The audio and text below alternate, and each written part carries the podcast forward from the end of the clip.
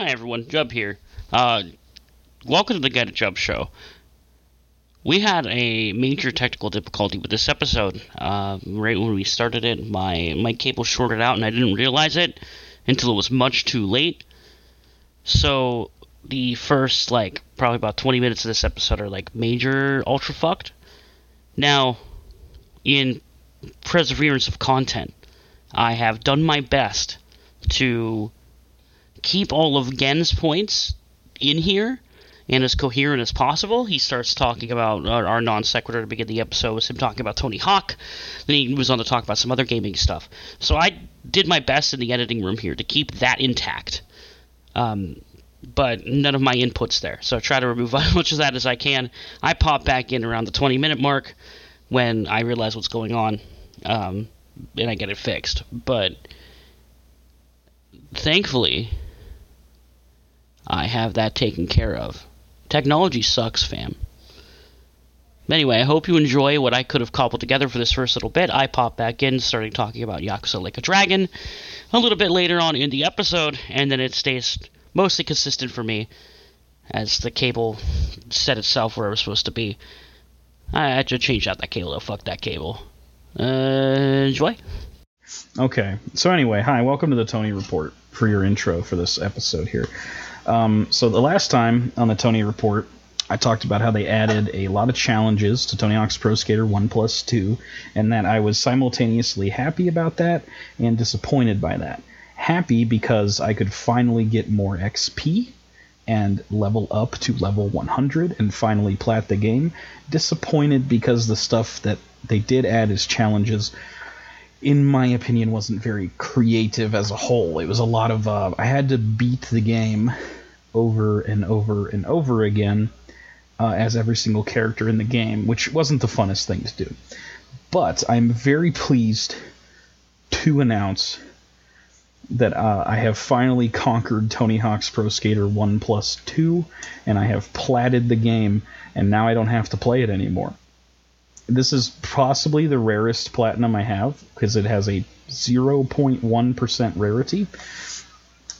Um, and the reason for that is even with the added challenges, it is still quite a grind to get to level 100. You got to do a bunch of shit, and not nearly as many people are as dedicated as me you know, where they're willing to beat the game as every single person 100% to get a lot of XP.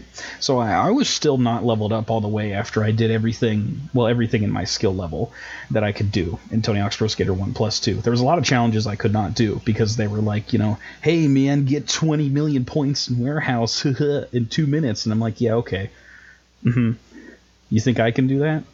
You're mistaken. But anyway, I um, I found out that uh, you get 300 XP every time you win a online uh, high score challenge.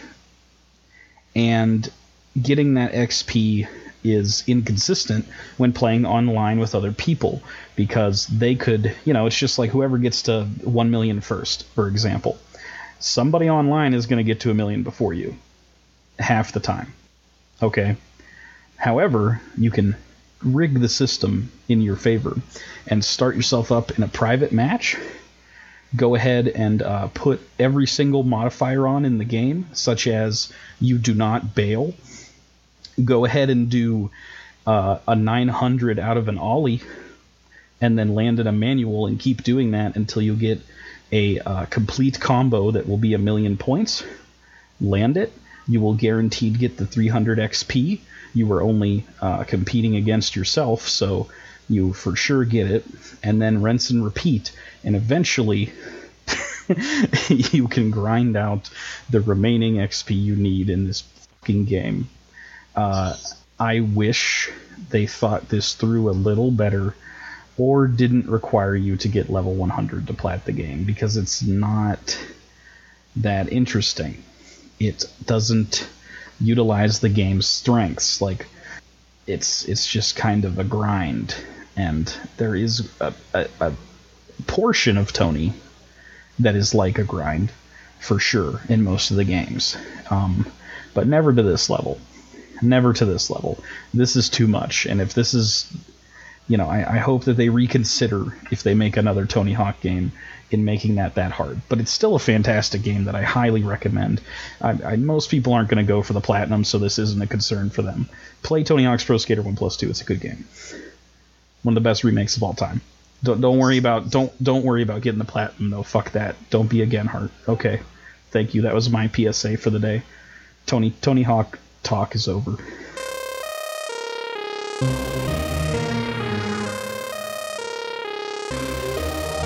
Got that Christmas Mountain Dew. It's got that uh cranberry pomegranate.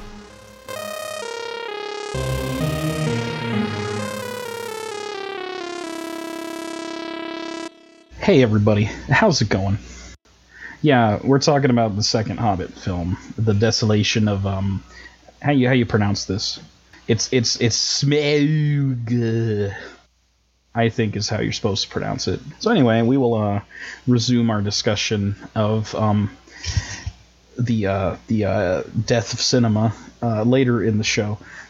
My online game of choice uh, recently has been The Fall Guys, which is a great game and I love it, and it's probably my game of the year, to be honest. I mean, I haven't played everything.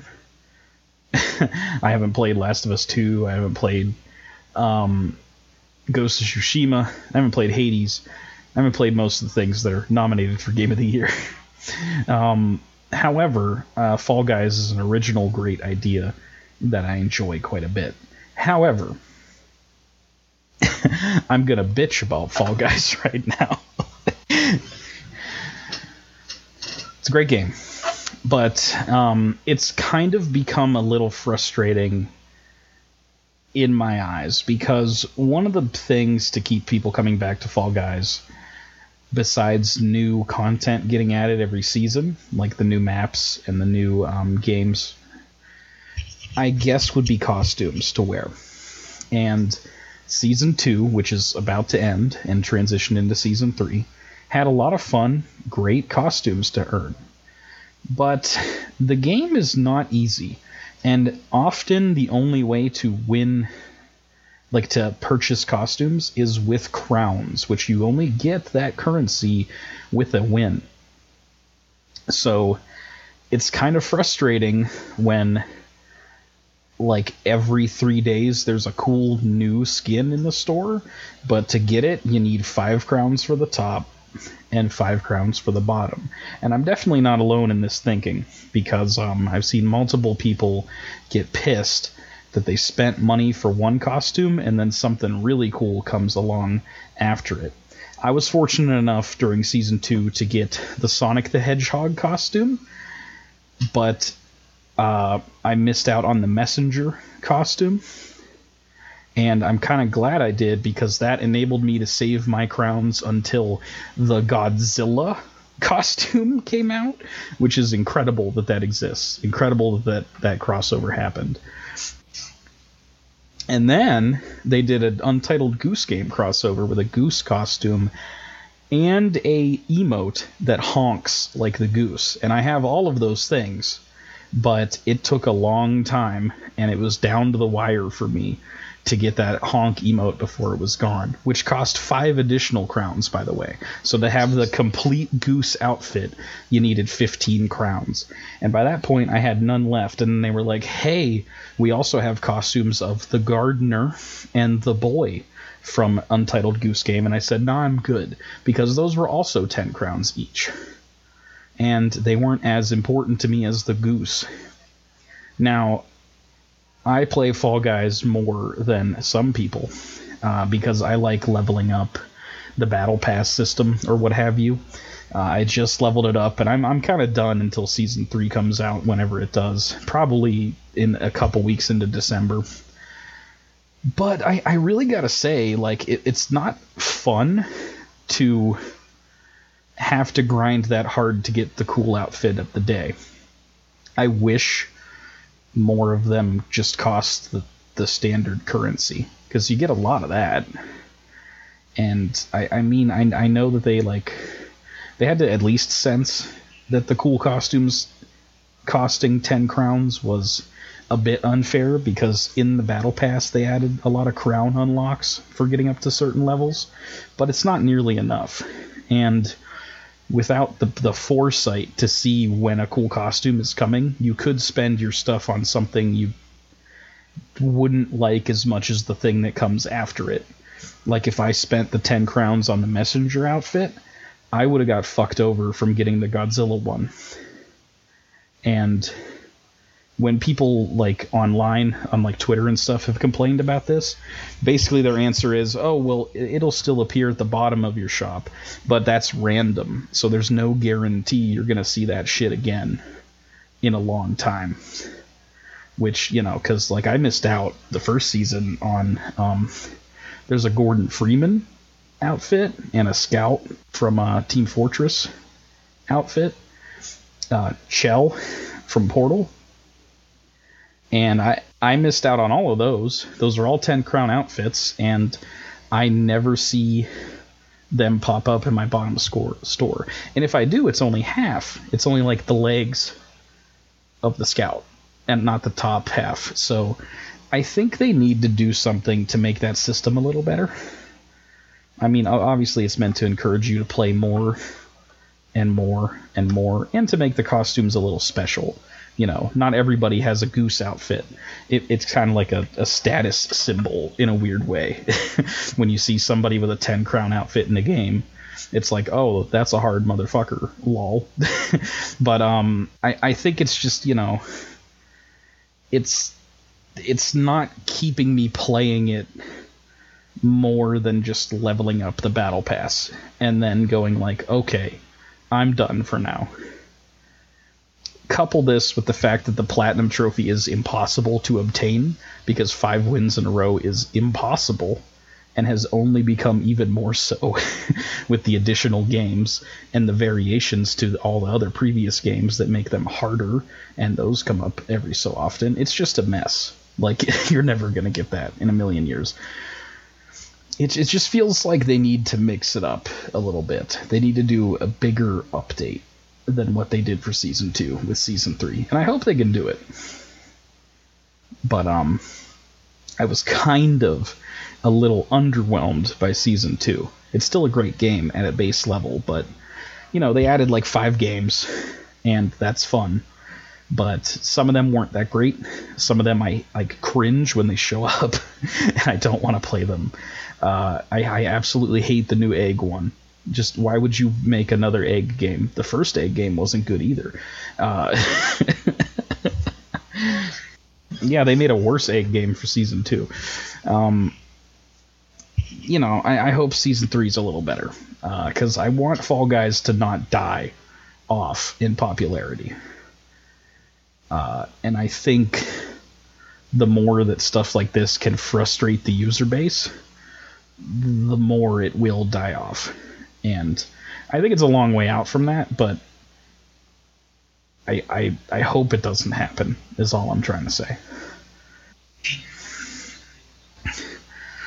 Right, you know, it's a battle royale. You you maybe will eventually go the way of PUBG. Like there's there's no way to stop it. Cool. It's a RPG this time around, like a, like a straight RPG, like a Dragon Quest RPG, right? Yakuza Like a Dragon takes on uh, almost entirely like full reference from Dragon Quest, even so much that the creator of Dragon Quest gave the Yakuza team their blessing to like use use it as a reference and like do things with it like regarding Dragon much as they wanted. Really cool because they directly reference it multiple times.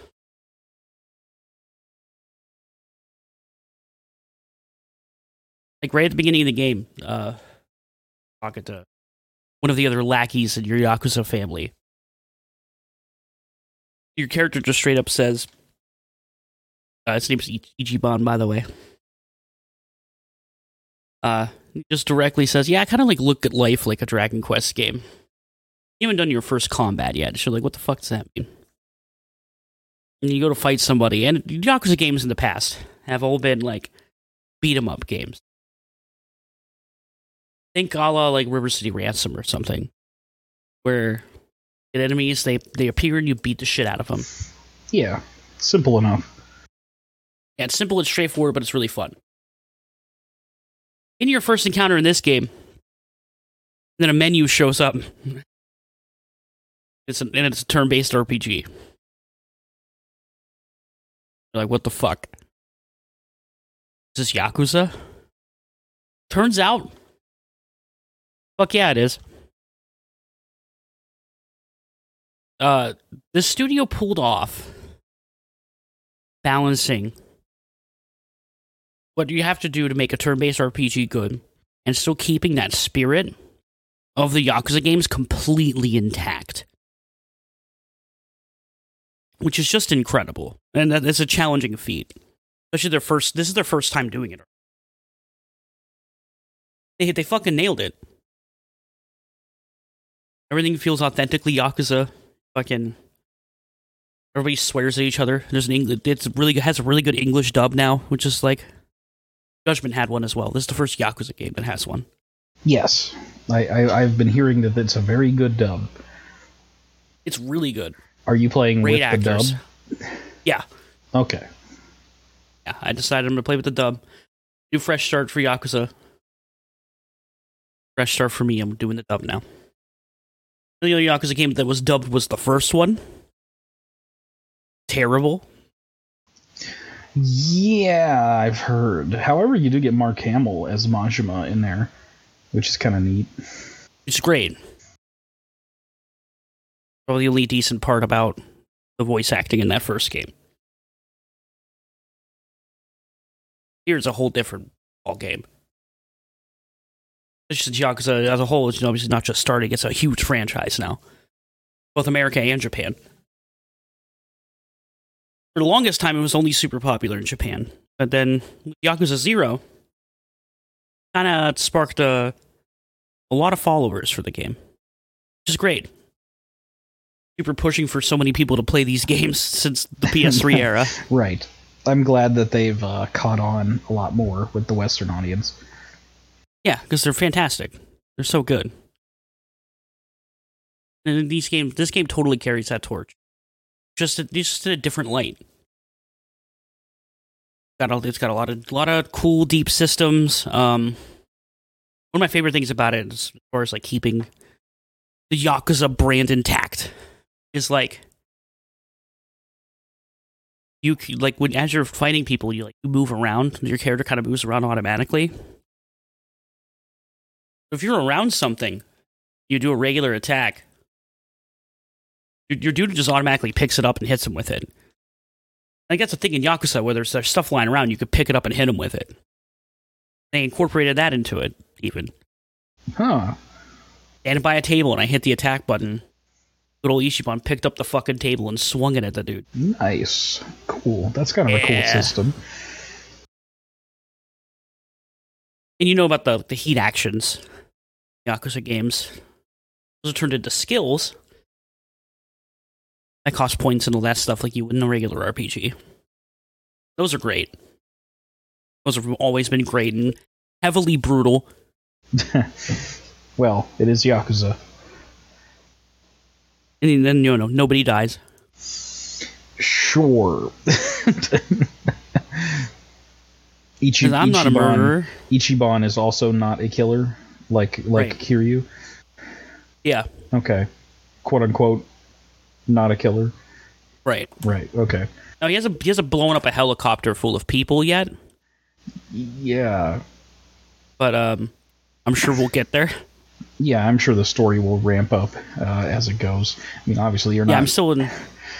you're not blowing up a helicopter at the beginning of a Yakuza game, you know.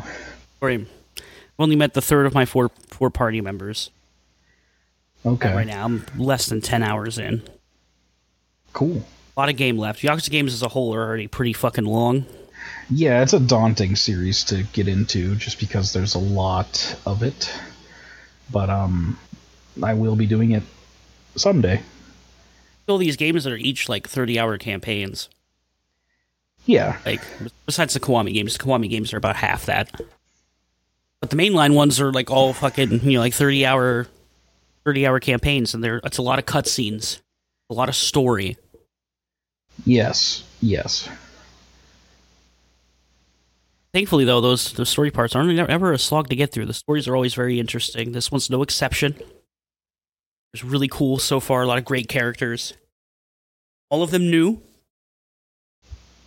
It's refreshing. So for the most part, it is completely like you you could start with this one. Hundred percent. Okay, that's good to hear. There are no there are no ties. Well, I think that's why they intentionally left the seven out of the title, at least for English, at least for like here. Um, I mean, that's fine. I I, uh, I like having numbers in my titles more than colons and another title in my titles, but I, I can understand for this one why they would want to do that. This is the first one where you're not playing as Kiryu in a long time, Right. so you know. I mean, I don't know if you want to count Judgment, but uh, The not- Judgment's a spin off. It's not even a Yakuza game. yeah, sure. So there's like no returning characters at all. There's one single returning character. Okay. Uh, it's the best one you could pick. Well, I think I already know who it is. Yeah, yeah it's, it's it's it's it's Goro Majima, baby. yeah, that makes sense that he would come back. Um, I mean, like he's like, I mean, honestly, he might even be more popular than Kiryu. I'm not sure. Um, yeah, he is hundred percent. He is at this point. Yeah. And yeah, that's a good one to. Uh, so who voices him in the English then? Because it's definitely not Mark Hamill again. No, but it's somebody who's really good. Hold on a sec. I'm looking it up. Okay.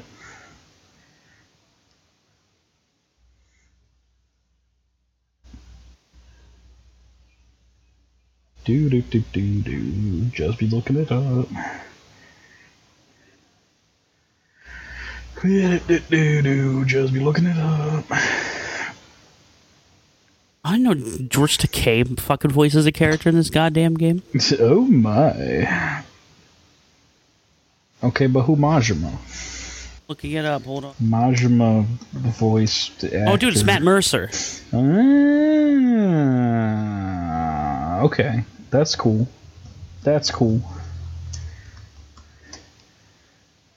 So he was, um, yeah, I had to look it up and remind myself. He was Leon in RE6. Yes. Matt Mercer, cool. Matt Mercer, cool. I wish he voiced Leon in a better Resident Evil game, but it, I mean, it wasn't his fault that it was bad. Anyway, and, um, No, it was not. he does a good job uh, considering. But anyway, I hope that game continues to be good, and I hope that uh, the Yakuza creators uh, continue to experiment. Yeah, I mean, like, they want to make another RPG next. That's fine by me. But uh, I mean, after really after hope they- making all of these uh, beat 'em ups over the years, I am glad that they transitioned into something new, and I hope they stick with it for a while. Because why not? yeah, I think they, I think they will, and uh, I don't know. I'm, I'm very, very excited to keep going through it. I'll report back once I've finished it Okay, and talk about how it's probably going to be my game of the year because, you know me, I know you.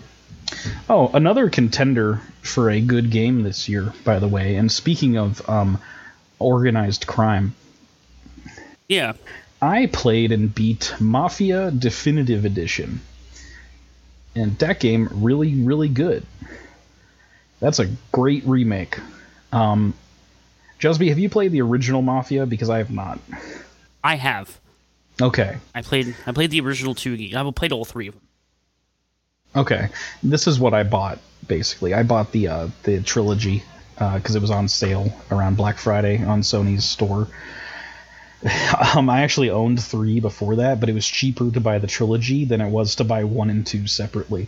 Uh, but anyway, um, Mafia Definitive Edition It's great. Uh, you know, it, it kind of like you know my my interpretation or like the vibe I got from the original Mafia without playing it was that it was kind of like attempting to be a little bit more of a sim than GTA was. Like it had a more Yeah. realistic cop AI that would like pull you over if you were like speeding or running red lights.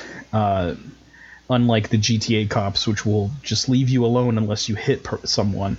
Um, uh, this uh, you can turn on classic mode which makes it so that it's like that but for the most part it's more like a modern gta and it's it controls well. It turns it into a great little uh, driving open world game slash cover shooter.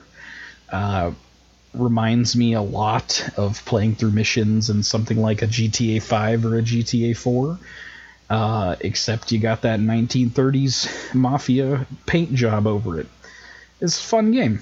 Great story. It's well acted. Uh, they added a lot of dialogue for this game. I think they re-recorded all the cutscenes and dialogue. I'm pretty sure. Um, and you know, I, I think it's impressive considering this probably should have ended up being very stereotypical considering like this game and its story is basically just gangster movie trope after gangster movie trope after gangster movie trope in a row. yeah. But definitely. um I think and this may only be in the re-release here. The performances and the story beats kind of make it work a lot better than it probably should. Um, I was invested in the story by the end of it, and the interesting thing to bring up with how the story is presented to you is that this is not really an open world game. Um, you just go through the missions in order, and it's linear, like an old game.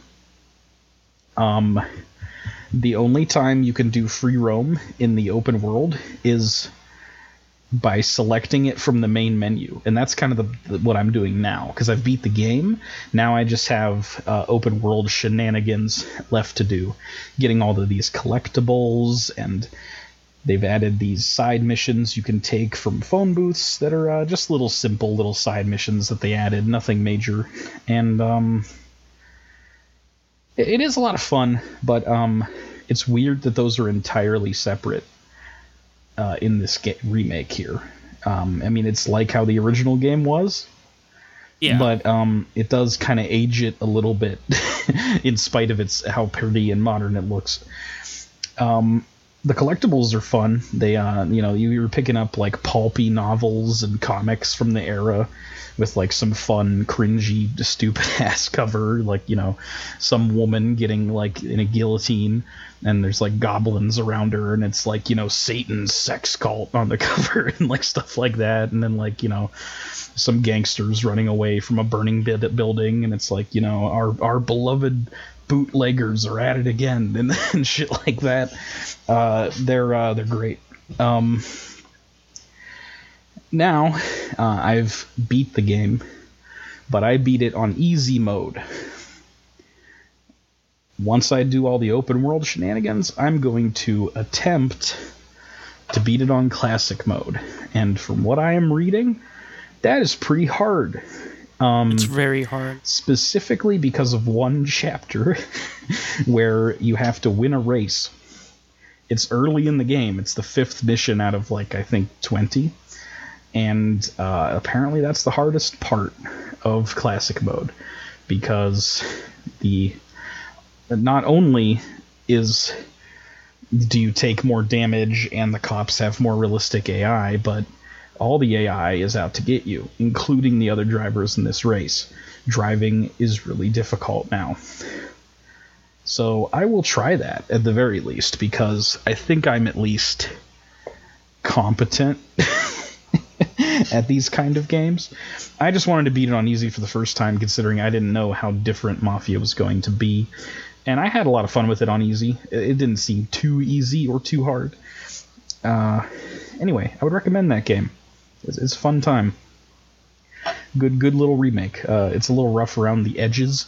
If you, you know, you can hit people in the walls. And uh, today, I in the free roam mode, I ran past somebody, and they said "work in progress" to me, but in a in a robot voice which means that the developers put that in as a placeholder and didn't take it out. So the NPC yeah. told me in a like Microsoft Sam voice, "Work in progress," and I was like, "Excuse me." um, it's on my Twitter if you want to see that. I'm not lying, I swear. That's incredible. What the fuck? Yeah, it's similar to that uh, Avengers thing we talked about a couple weeks ago, where Hulk literally yeah. said "agreeable grunt." Yeah, it's similar to that. Um, but it's only happened once. Most of the NPC dialogue is doesn't repeat even. And for the most yeah, part, you're just watching great cutscenes and experiencing fun missions and shooting people in the head, and it's great. It's a good game, fun time. I'm excited to play Mafia 2, even though the Mafia 2 remaster is apparently really bad. Uh, Awful, apparently. Yeah. but I've never played Mafia 2, so maybe I'll be a little more forgiving. Uh, we shall see. Hopefully, they've patched out some of the glitches by now. By the way, too. Uh, I will see. I, I will at least see. Um, one last thing I'd like to talk about, unless you got anything else before we talk about Hobbit. No, no you don't. Go for it.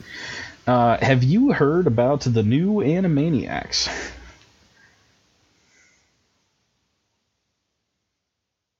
Ooh, yeah. So, kind of blindsided by the announcement of that. Well, they announced it several years ago, and I kind of just rolled my eyes at it and didn't think anything of it because, like, you know, everything gets a reboot. Right. But I should have thought about it, and I should have thought about like what that would mean for Animaniacs. And it actually is pretty fucking fantastic. Um, it's on Hulu. It's it's kind of weird that it's on Hulu because it's a WB animation. So You'd think that would be HBO Max, but maybe the deal went through before HBO Max existed. Not sure. Or maybe Hulu just offered them a billion dollars. I don't know. I don't know the specifics. But, um, you know, I should have thought about, you know, how Animaniacs, you know, in the 90s were very self referential, breaking the fourth wall. And I should have thought about how they would approach the very concept of a reboot with that tone. And they do it justice and make fun of the very idea of a reboot of a 90s property. And it's great. Um, there's a lot of self depreciating humor in there. um, now, um, reviews of it have been kind of mixed because you know I've seen people say that uh, this kind of stuff is a little too mean spirited and talking down and saying you know these stupid reboots, but we're not one of those. We're one of the good ones. Uh, I've I've seen people say it was too liberal. I've seen people say it's too conservative. Uh, I have I have no Weird. idea what either of them are talking about. To be perfectly honest, um, Animaniacs has always made fun of modern day politics. It was very unique in that regard as far as cartoons go. Uh, they would literally just you know make fun of Bill Clinton in a cartoon for children, uh, um, and this is no exception. Uh, there's actually good Trump jokes in here, which um, is especially in cartoons is a rarity. Like you know, I was worried that they were going to be cringy. You know, I was thinking about that. Uh, have you ever seen that episode of Family Guy where uh, Peter fights Trump? Yeah, it's awful. um, you know, uh, but no, they actually kind of do it justice here. Um, there's like the Trump scene is really funny. They don't go overboard with it. It's not like they're making fun of Trump in every episode. You know what I mean? Like they yeah. pick and choose their targets based on the plot of the episode. Um, celebrities and political figures are made fun of constantly. Uh, my favorite targets were definitely Seth Meyers and Tucker Carlson, uh, who got absolutely destroyed here. Um, they fucking went in. um, Hell yeah! Tucker Carlson isn't presented as actually Tucker Carlson. It's it's like a Bucky Bucky Barkerson or something like that. Like it's like a fake Tucker Carlson name, but they really parody his demeanor and show, and and Fox News in general, and it's it's great. Uh, and Seth Meyers, they just make him seem very, very vapid and fake, and it's great. Uh, like they they just absolutely destroyed these guys. They're, they're done. Um, and obviously, you know, Animaniacs loves to do cameos out the ass of everything. You know, there's um one of my favorite segments in this whole thing was a segment where uh, Dot, the Warner sister, rallies other cartoon characters to march on Congress and demand the right for cartoon characters to vote. And it has cameos from like all the Looney Tunes, all the Hanna Barbera characters, just like just everything you can think of. Like even the fucking like edgy reboot Looney Tunes, the the the uh, the uh, the Loonatics. Remember those? Even those are in there, and they like poke fun at them. Uh, it's great. Um, I also really love. There's an episode where the Warners literally meet Pennywise. Uh, they they go in and and God. and just like do a lot of stuff um, with you know it's the things that they couldn't reference in the 90s of the things that have happened since they've been away um, now the interesting thing with the structure of this thing that i noticed was uh, animaniacs used to have like a big cast of different cartoon characters but the reboot decided to just focus on the warner siblings and pinky and the brain uh, all the other characters are gone. You know, your your slappy squirrel and your your good Goodfeathers. and, Oh, God. And uh, and and chicken boo is definitely you know not not a major character in this. However, their absence is addressed in a really great episode. Um, now, in my opinion, it was smart to you know kind of trim the fat here out of Animaniacs and just distill it to its like most memorable characters. Yeah. But I could kind of see like big fans of the original kind of being disappointed that their favorite characters get sidelined. Um, I, me personally, I, I thought it was fine, uh, especially because the real standout here is the Pinky and the Brain shorts. Those are the best shit. This is some of the best material they have ever received. I always thought those were like easily the best in the original show and then it's eventually spun off into its own show and that shit's hysterical. It's one of the best cartoons ever made. And here it's like dynamite. They they take the concept and modernize it and it works really well because you know constantly in the 90s one brain would you know exploit some kind of technology from the era to try to take over the world.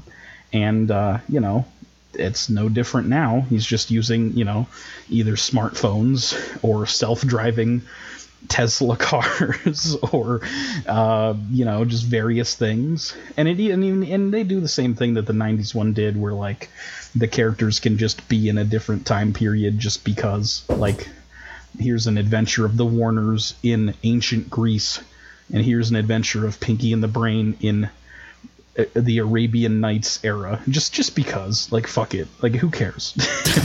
and I, I I love that they can do that. Um, uh, nearly every episode was great. The only thing that made me cringe throughout the whole thing was they did a bit where the Animaniacs have a um rap battle against somebody and it was a very brief segment it was only like two minutes but it was really unfunny uh, that's the only bit that i can say was bad overall, this is genuinely one of the best reboots of all time, in my opinion.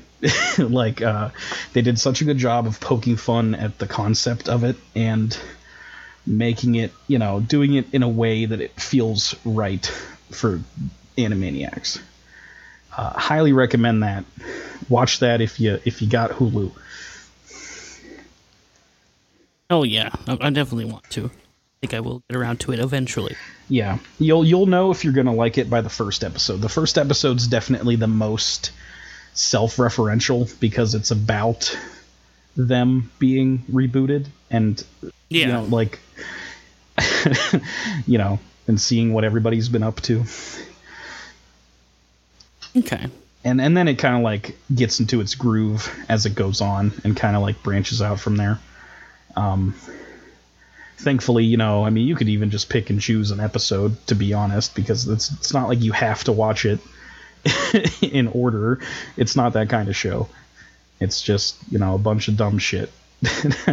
not everything is a home run, but you know, for the majority of it, there's at least something in every episode that made me actually laugh out loud in my house by myself, which which isn't that frequent for me. Um, Oh yeah, but anyway, that's exciting. Uh, speaking of rebooting Warner Brothers properties, Yeah. uh, I, I guess let's talk about Hobbit. oh boy.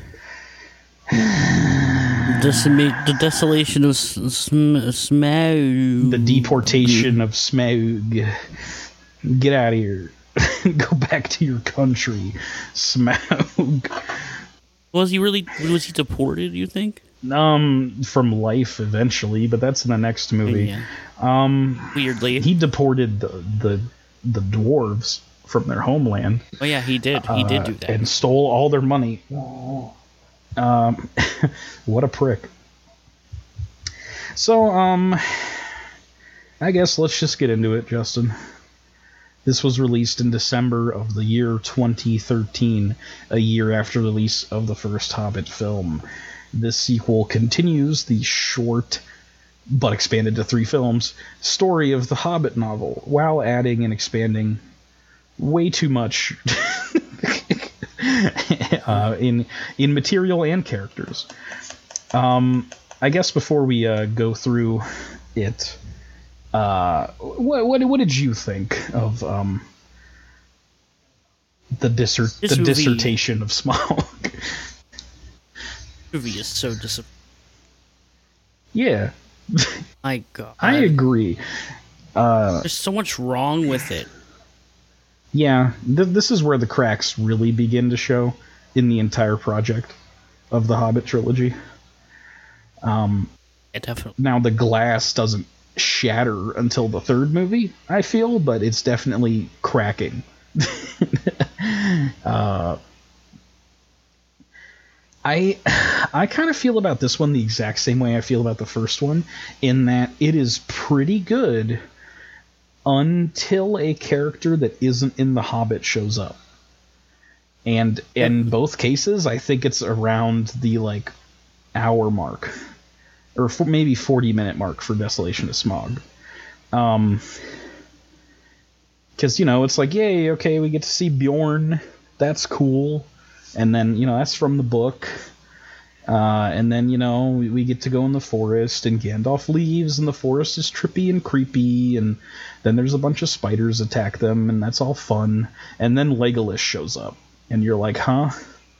Now, obviously, that wouldn't be your normal reaction because he was heavily advertised in the lead up to this movie coming out, so everybody knew he was going to show up, and everybody knew that that was going to be stupid. Uh, turns out it was stupid. Whoa. Would have thought. Well, you know what? Maybe, maybe just as starters, I'll go through the characters that were added for this movie, and we can Yeah, kind of like it. give a judgment on how we think about them. So I guess the first one would be Bjorn early in the movie. Uh, this is Mikael Persbrandt. Uh, so he's like a werebear, I guess. Um, this role was originally going to be filled by Ron Perlman back when Guillermo del Toro was going to direct the film. So I think that could have been cool. But uh, whoever this guy Yeah. is does an alright job. Uh, he's barely in the movie, um, which is how it's supposed to be because this is just one stop on their journey. Uh, that's how The Hobbit is supposed to work, at least. um, Stop some places for way too long. Mm-hmm. You know. Right. Um who else do we got added? All right, so um we got Lee Pace as Thranduil, uh, who was in The Hobbit. He's your primary elf man who is angry and hate, hates them dwarves. Uh, he does appear in all three films of the trilogy, but I figured we should kind of save talking about him until this one because he's only in the prologue of the first one, and he doesn't have any dialogue. Right. So, Lee Pace, you may recognize him from uh, Guardians of the Galaxy. He plays the villain in that, uh, Ronan the Accuser, and they both sound exactly the same. Yeah, it's funny. I, like I kind of like uh, get them mixed up in my head. I keep thinking his name is Ronan, not Thranduil. Um, so uh, I got a I got a weird tidbit about him, by the way. Um, okay.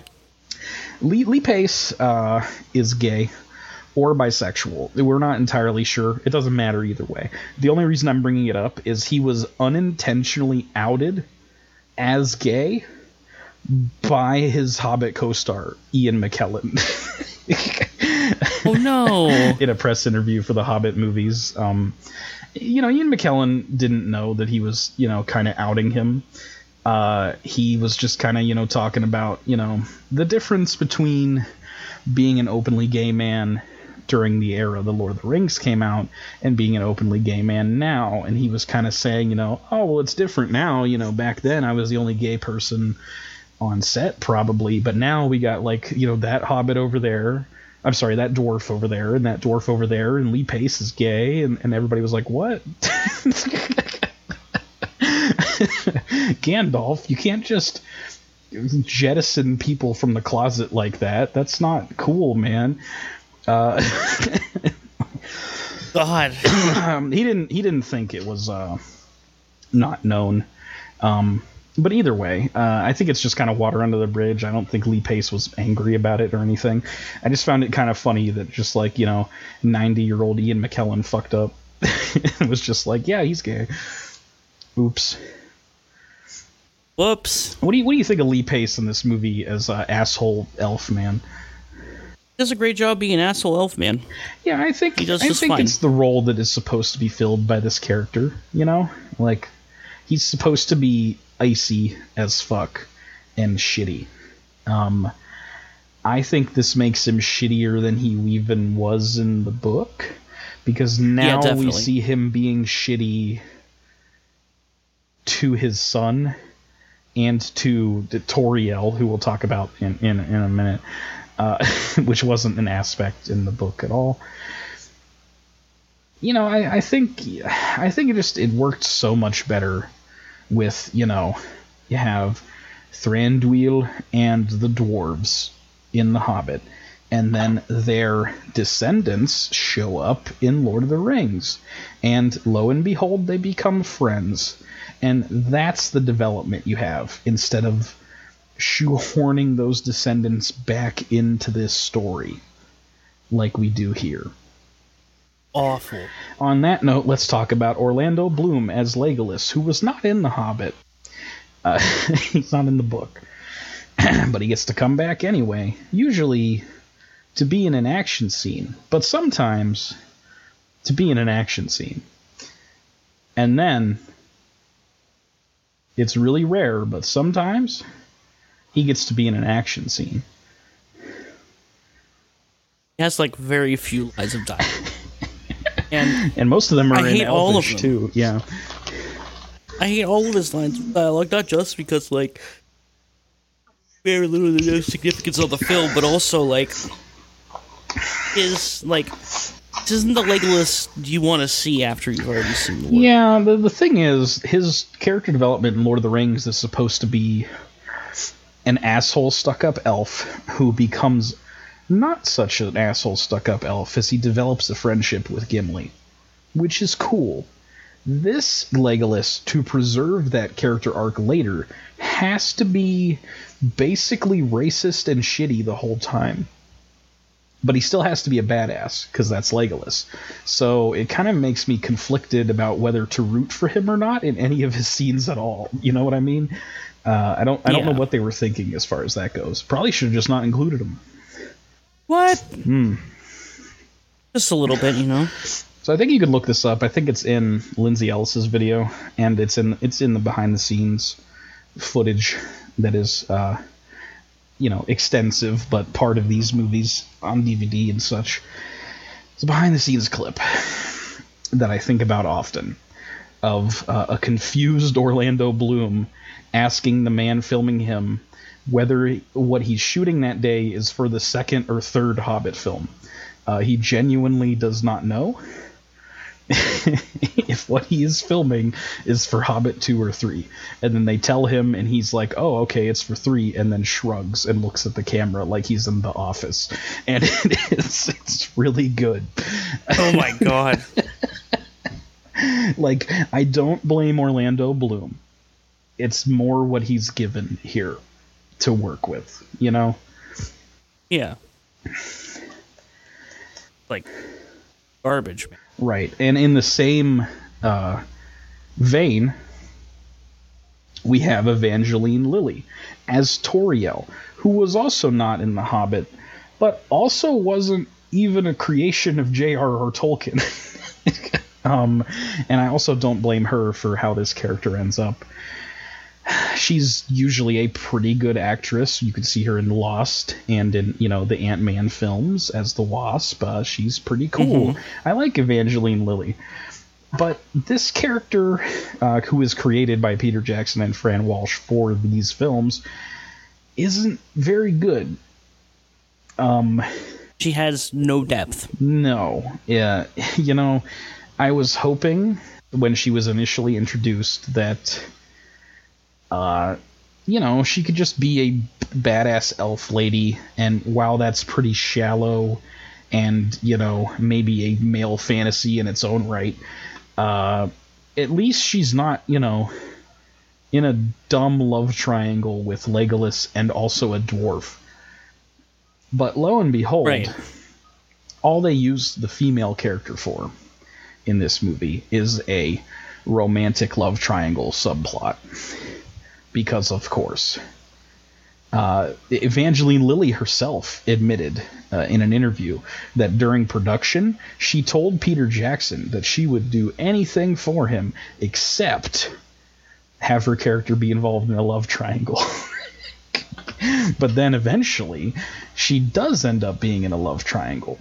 And this kind of makes me wonder if that was a somewhat late addition to the script and it, that wasn't there initially.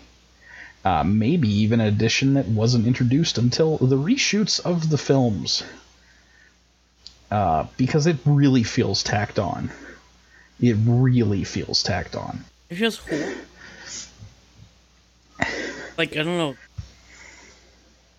Entire love triangle thing is unnecessary. you know, they wanted a more you know, I can understand what they were going for. You know, it's it's the Romeo and Juliet, you know, your typical thing, you know. They're not supposed to get together cuz one's an elf and one's a dwarf. Hijinks ensue. But um it never really goes anywhere. And we'll get to why in the third movie, but spoiler, it's because dwarf die. And then she just sad and it's like, welp, oops. there, go, there goes that arc. There goes that side plot. I don't know. I, I wish it was better, but it is not. Basically, everything that's added in this movie I think it's the last one. It's terrible. Yeah. Hasn't changed. Just like Right. that they keep adding to pad the timeout. It's just Right. accent quality. Yeah.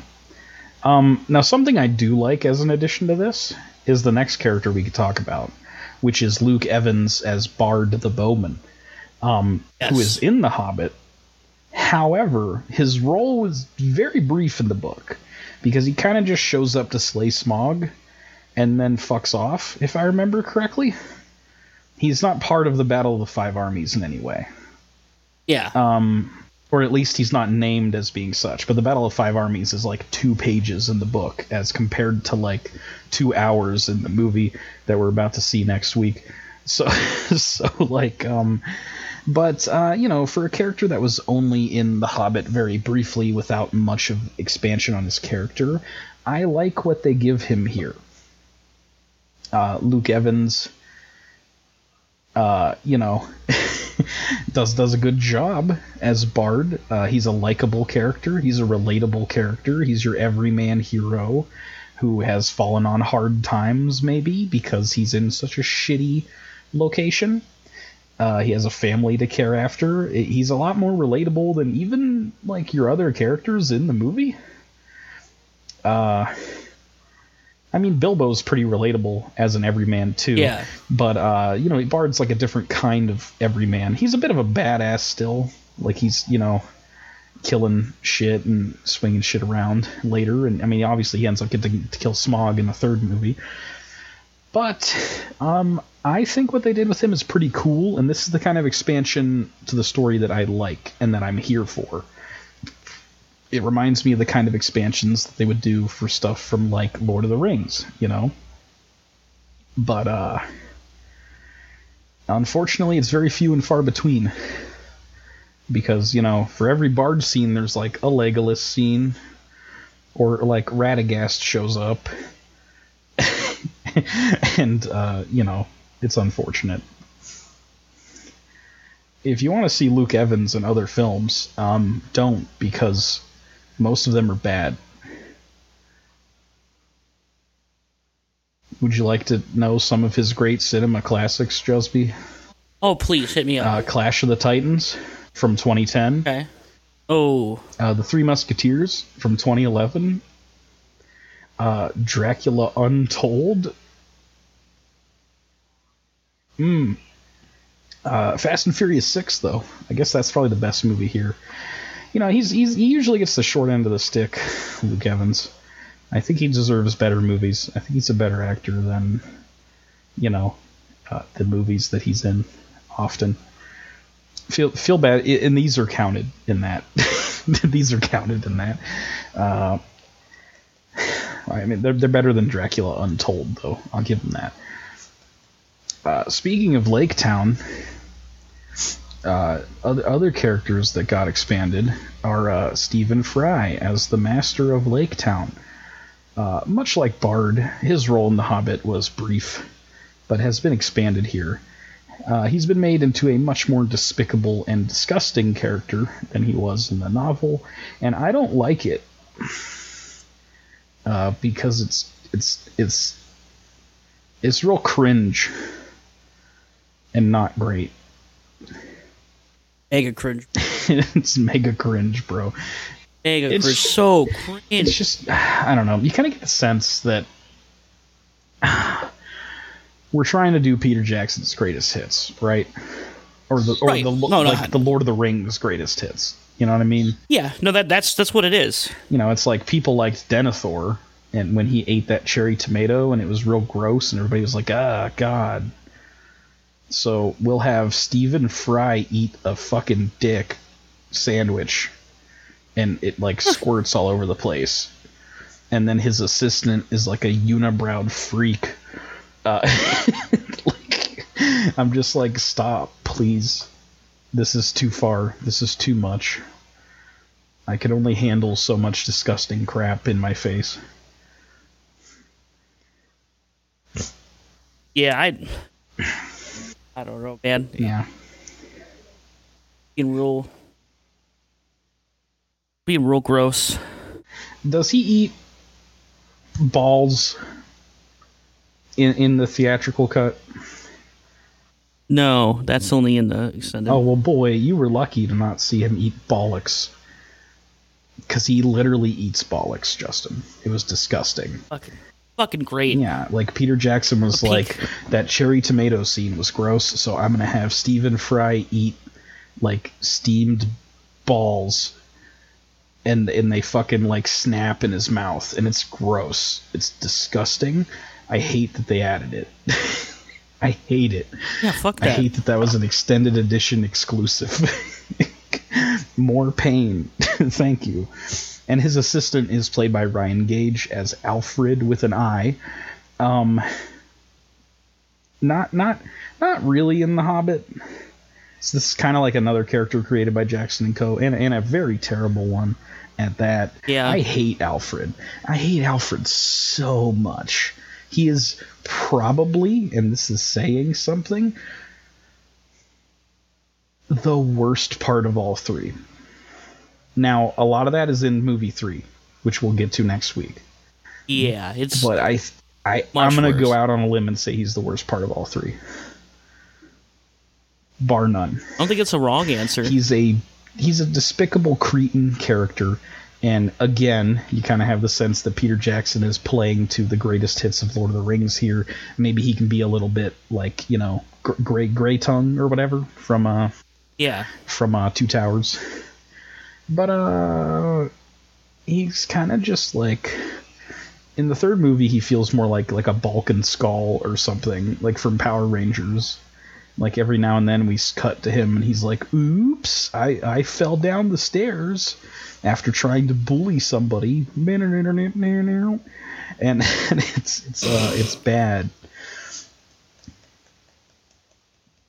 It's it's real bad. I, I'm sure we'll bitch more about him next week. Oh, it'll get it's gonna get much worse. Now he's just like in this movie. Shit. Yeah, he just he just you know got and the unibrow is a terrible choice. I hated it. Yeah. I feel bad for that man because uh, I've seen pictures of him without the uh, the unibrow that he has for this movie, and he looks a lot better, cleaned up. But most people's uh, like picture of him in their head is from his most famous movie role, which is this. So, um, sorry, dude. But here, let's talk about Benedict Cumberbatch, though. yeah. Yeah. So uh, you know, he's he's the Smaug. He is the the titular bringer of the desolation in the movie. Benedict Kalingus does uh, a, decent job. Brangle dangle kang, kangle mind. bangle, whatever his name is. Yeah. dude. Yeah, that one. Yeah. I don't. This, this is the. I don't mind his performance one bit. No, he's He does actually good job. he's actually really good in this. Uh, he's good in most things. He's he's even good in Sherlock, which is a terrible show, uh, which also has Martin Freeman in it. Uh, sorry to people who like Sherlock, it's not good. Uh, and um, he's good in Doctor Strange and all the other MCU movies that have Doctor Strange in it. Uh, he's good in 12 Years a Slave. He's even good in Star Trek Into Darkness, even though his role in that movie is stupid. Um, and here he does the full motion capture performance for Smaug, and it, look up that footage if you haven't seen it because it is a treat. It's funny. Uh, he crawls around on all fours yep. and Sure does. snarls, and he's in a mocap suit, and it's a sight to behold. He looks like a fucking idiot, and and bless him for doing it. He got way more into it than he should have. I do not know what this man was doing, but uh, I like his voice for the the dragon. I mean, obviously it's got like some digital effects and stuff on it, but it's good. It's it's appropriately uh, deep and creepy and like fearsome sounding. Yeah. Uh, and the scene with Bilbo talking to Smaug is really fucking good. And Fantastic. it's kind of the sad part of this movie, much like the sad part of the first movie, where every now and then you have a scene that's fucking excellent. Um, so I, I guess before we talk about the stuff that we hated the most, let's talk about the stuff we liked the most. What did you like the most in this movie? All right. I don't know. I think we talked about this before. I how you're gonna feel about it. A lot of people hate it. I like the barrel scene. I also like the barrel scene. Fuck off if you don't like the barrel scene. It's so much fun. Barrel scene, dope. That stuff. That stuff's what I like about these movies. The goofy, fucking like ridiculous shit. Yeah, it, it goes a It's The little. It's a little more overboard than anything from Lord of the Rings, as far as an action scene goes.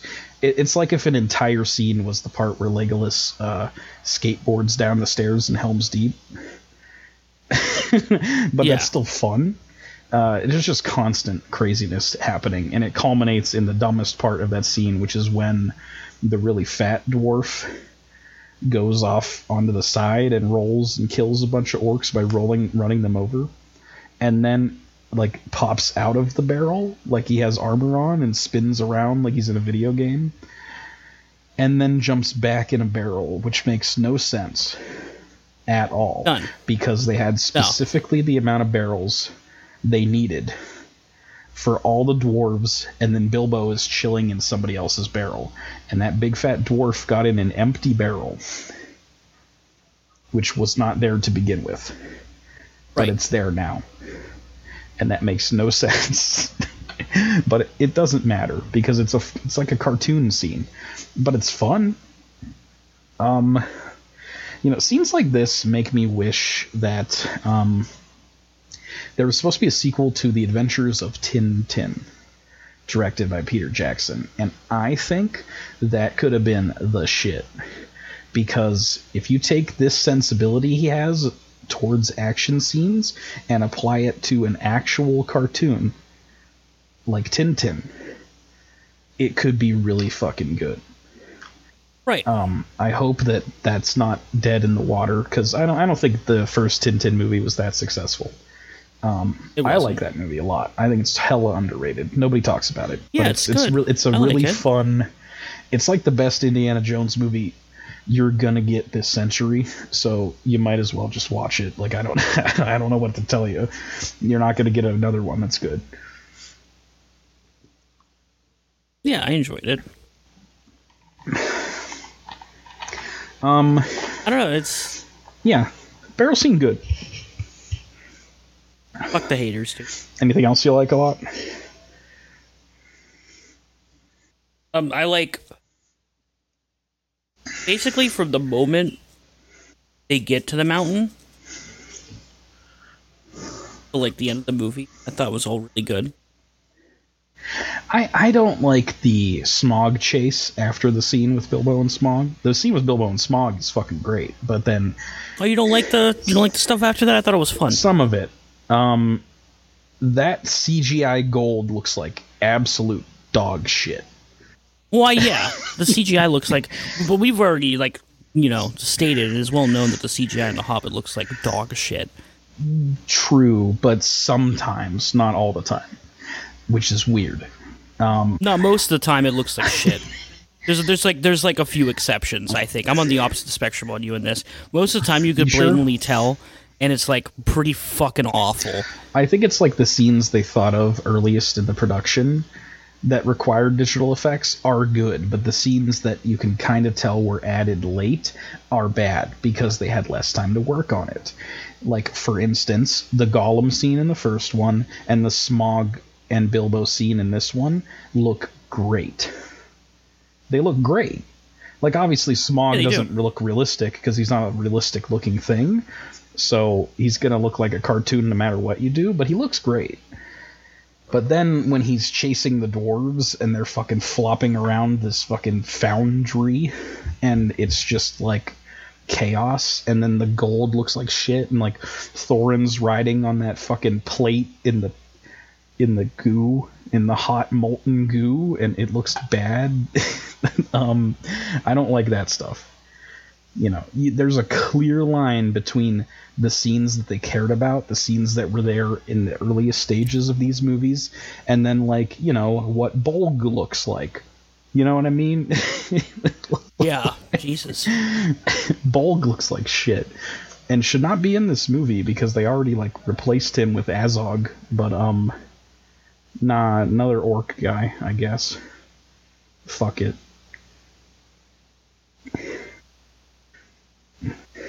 All right, so my I- my favorite scene in the whole movie and maybe all of The Hobbit uh, is the scene where Bilbo is a Chad and saves the dwarves from the spiders by using the One Yeah. Ring to sneak around and stab them and shit. And the spiders, again, much like the Shelob scene in Return of the King, are so creepy and gross, and I hate them.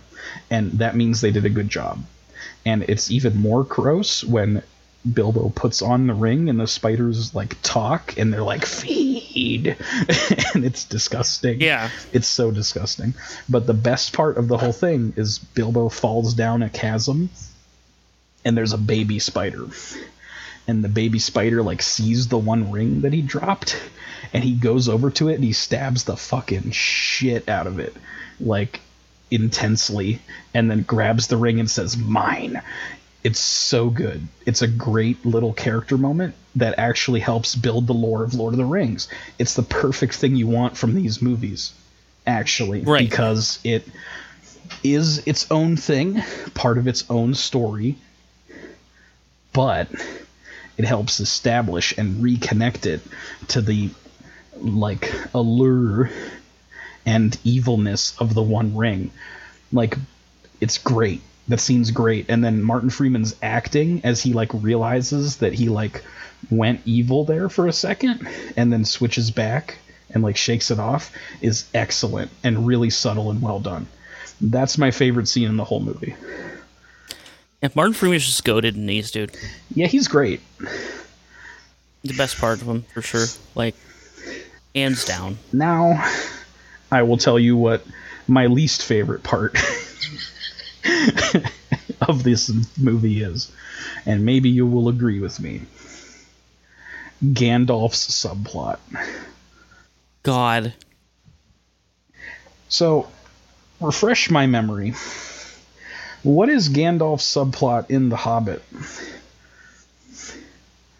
So it's, I guess, the whole thing behind him. The, the first movie introduces the subplot of like, Yeah, they introduce it early Oh. b- with Radagast uh, because there's like some Yeah. evil that has returned and he has a ghost sword or some shit. It's setting up the Yeah. ring wraiths, but from what I remember in The Hobbit, you know, there is no Sauron, there is no, No. ring wraiths, there is none of that. That does that's not a thing. Instead, there is the necromancer who I don't think really gets talked about a lot. It's basically an excuse for the dwarves and Bilbo to have to fend for themselves, and the OP get them out of sticky situations character fucks off for a while. Is my Yeah. interpretation of the original Hobbit. In in Yeah, you're right. this, they change it to be a connection to the Lord of the Rings, which, and it I don't think it works at all. well, no, there's a specific reason why it doesn't work. Yeah, In the Lord of the Rings, Gandalf doesn't know that Sauron's back. yeah, that's pretty important, right?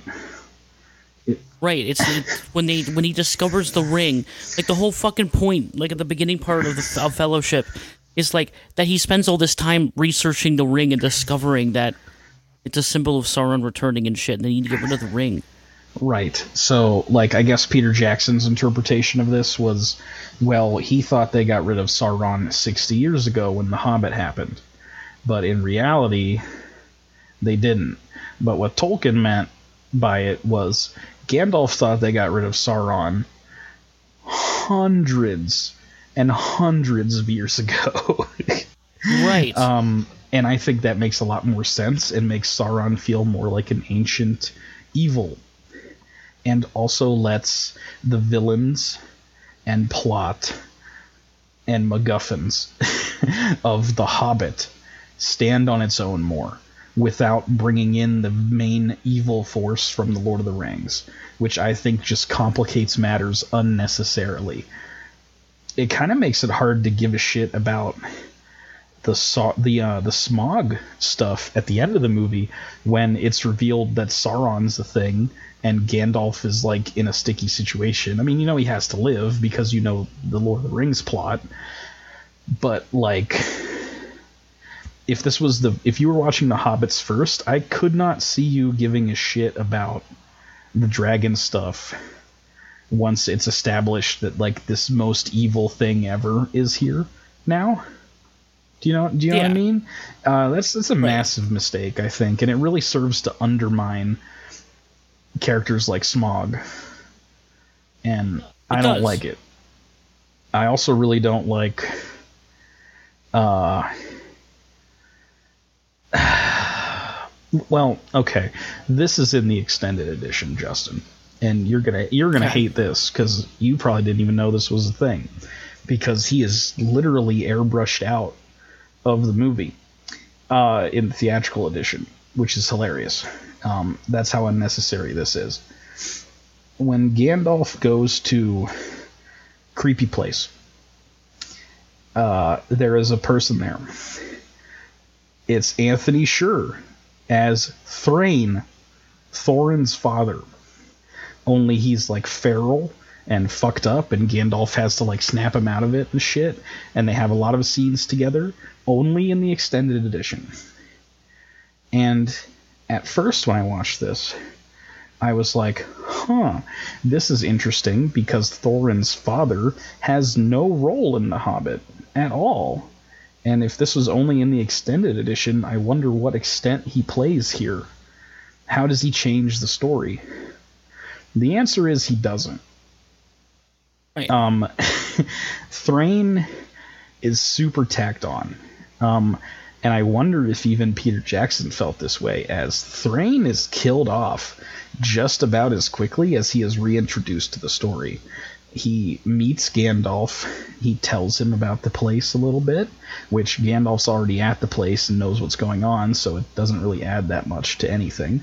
He asks about Thorin, he says Thorin should not open the mountain, which I think is just him being worried about Smaug, which understandable. Thorin probably shouldn't open the mountain because Smaug's going to get out and burn Lake Town. That's the ending of this movie. Uh, and then he just dies when they meet Sauron. Uh, when Sauron pins Gandalf against the wall and makes him say Sauron real slow. Before that, Yeah. he just kills Thrain.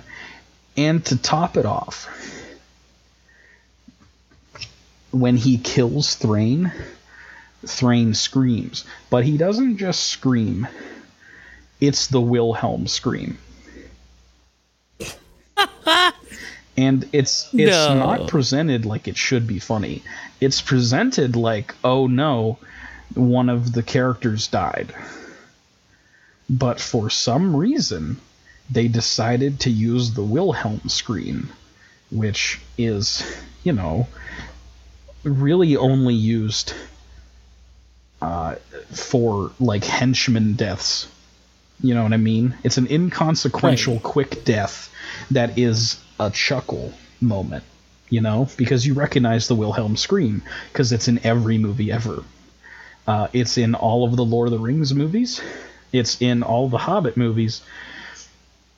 And here he uses it for an actual story beat death scene, which makes absolutely no sense and makes me feel like Peter Jackson hated this and shoved it into the extended edition only, airbrushed it out of the movie. Like there's literal shots where Thrain is supposed to be that they just airbrushed him out. And then just Gandalf stand there instead in the theatrical version. It's probably above and beyond the worst thing that gets added in the entirety of the extended editions of these because it's it's just so inconsequential. It's stupid beyond belief. I hate it. Yeah. Look, that scene at the beginning when when Gandalf like talks to Thorin for the first time. The idea is that it's supposed to be like Thorin letting go of his father. Yeah, instead that's actually serves as a setup for his father reappearing in the story later in the extended edition. And they add more Right. to that scene to make them actually talk about Thrain and like where he went and how Thorin doesn't know what happened to him but still believes he's alive and stuff like that. Uh, yeah. it's stupid. Um, some of that is from The Hobbit and other Middle Earth stuff. That there there Yeah. was a you know it had nothing to do with Sauron. I'm pretty sure. No. Uh, but anyway, like his dad was like lost and like fucked up, and then did eventually die. But I I think it's just like an aside, and they don't like expand upon it much. But of course, here it is in The Hobbit, where it needs to get expanded upon for no reason. Thanks, Peter Jackson. What else did you hate, Justin? oh God. Um. Talk about how much we hate the CG thing. Um, oh, we, we all did. the It's all bad. I hate Bolg so much. Thank you. Bolg is awful. Borg. I do like how Azog says Bolg. It's gross. But he looks like shit. Especially now that I've seen what the what he was supposed to look like that I sent you last Yeah. week. Uh, it's it's So just, good. It's embarrassing. Like, just please let there be a guy in a costume playing the orc. It worked in the first ones, in the original Lord of the Rings. I mean, you had Lurtz, you had the cauliflower head guy from Return of the King. Just do that. Like, that looked fine. That was fun. They look good. Yeah, they, those effects have aged pretty well because it's just a costume. It's just prosthetics. It looks really good. It's not a CGI abomination that will age poorly by the time by now. You know, the movie came out in 2013. It looks like shit now. It looked like shit in 2013. What are you talking True, about? true. It aged immediately. God, I remember, that's, I remember hating it back then. yeah. Shit. Just, it's so disappointing. So many different levels. I You're lucky that you didn't watch the Yeah. extended edition though. yeah, I didn't want to. Well, you didn't So, get the pointless Thrain. Uh, the only other stuff they added like a little bit more Beorn, which was fun. Uh, the spooky forest is even trippier. That goes on for a little bit longer, and that was fun.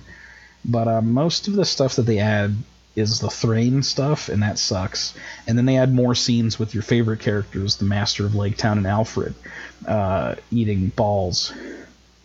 So, you know, this is probably the worst of all six movies when it comes to an extended edition, bar none. I mean, I haven't seen the third one yet, but I'm just going to guess based on the complete, complete extraneous nature of Thrain and then eating balls for, by Stephen Fry that uh, you can't uh, get worse than that.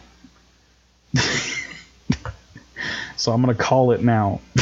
it's the worst extended edition ever.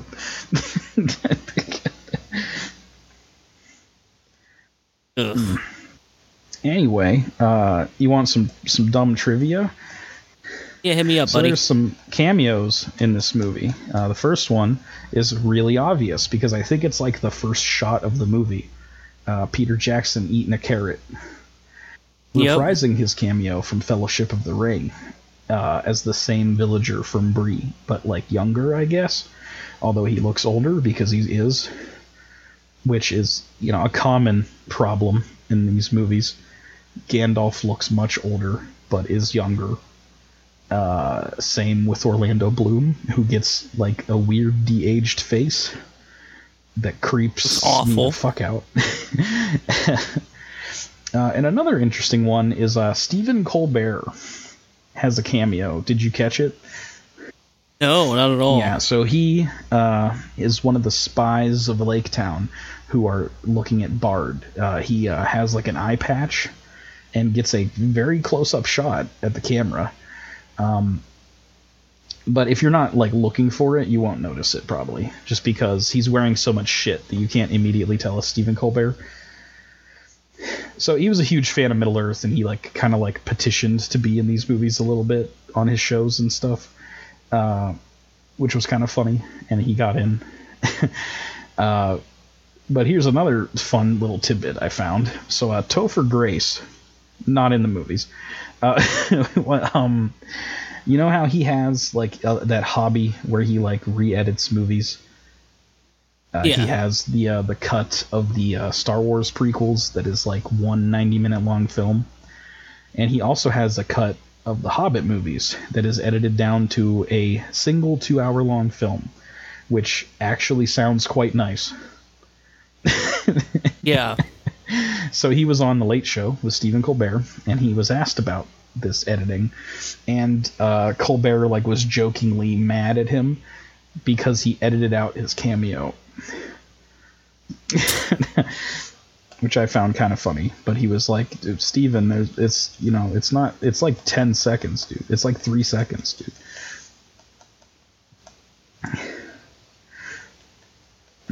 That's great, honestly. I kind of want to watch that Topher Grace edit. That sounds like I would. I really want to see. There's there's multiple edits of these movies into a shorter experience without a lot of the extraneous bullshit. Uh, I, there's something called the Tolkien edit, which is four hours, so there's still a lot to it. uh, Topher Grace goes a bit further and cuts it down to two hours, which I think is kind of cool. Um, I think two hours is probably enough. There's a lot you could cut. There's a lot you could cut. Entire characters, entire plot lines, just throw it in the garbage. Uh, oh, um, did you immediately turn the movie off when the end credits happened? Oh yeah. Okay, so you didn't get to hear the original song, "I See Fire" by Ed Sheeran. I heard the first little bit of it and I knew what it was. Heard it before. And you vomited and turned it off. yeah. That's fair. That's fair. That's fair. It's shit. I, I want to say it's the best Ed Sheeran song I've heard, which is literally saying nothing. So I don't know. Like, take that as you will. It's not good. No, it's awful. Like, uh, so so I guess it's pretty safe to say that in our Middle Earth rankings, this is the worst one so far. Uh-huh. So we got Return of the King, Fellowship of the Ring, Two Towers, Unexpected Journey, Desolation of Smaug. Right. Sounds sounds correct to me. And my prediction is that, uh, from what I remember of Battle of the Five Armies, that will uh, just get slotted right underneath Desolation of Smaug. Yeah. Ouch. Because this one still has things I like in it. The next one, a lot less. A lot less. Very quickly gets to a point where you're not borrowing material. No, they're just wholesale, just doing their own thing. And the stuff that works, works, but it's like maybe 10% of that movie. Maybe 10%. Now, this, this movie was successful. It made 958.4 million against its, you know, give or take 191.2 million dollar budget. It is estimated due to the nature of the films being filmed simultaneously. You can't have like a definite number, really. Uh, the film fared a little better with critics than the first film, with a 73% score on Rotten Tomatoes, which is a little strange that it's uh, that it reviewed better than Unexpected Journey. I think maybe people were just like expecting it to be even worse, and then were like kind of surprised that it wasn't that bad. Is maybe the Right. reason. I do think it's worse than Unexpected Journey, though. Oh, 100%. I think there's scenes I like in it better, but that's coupled with some of the worst shit. Right. some of the most unnecessary bullshit. Like uh Legolas's duel with Bolg where he hits all the quick time events. And he taps A real good and hits Bolg. My god. It felt like watching a video game cutscene, and like it needs those like Shenmue like buttons appearing on the screen. Like it, like it really does. It felt like that a lot. It felt like I was watching like the Leon versus Krauser fight. Really, though. Mm-hmm. It's like. Ugh.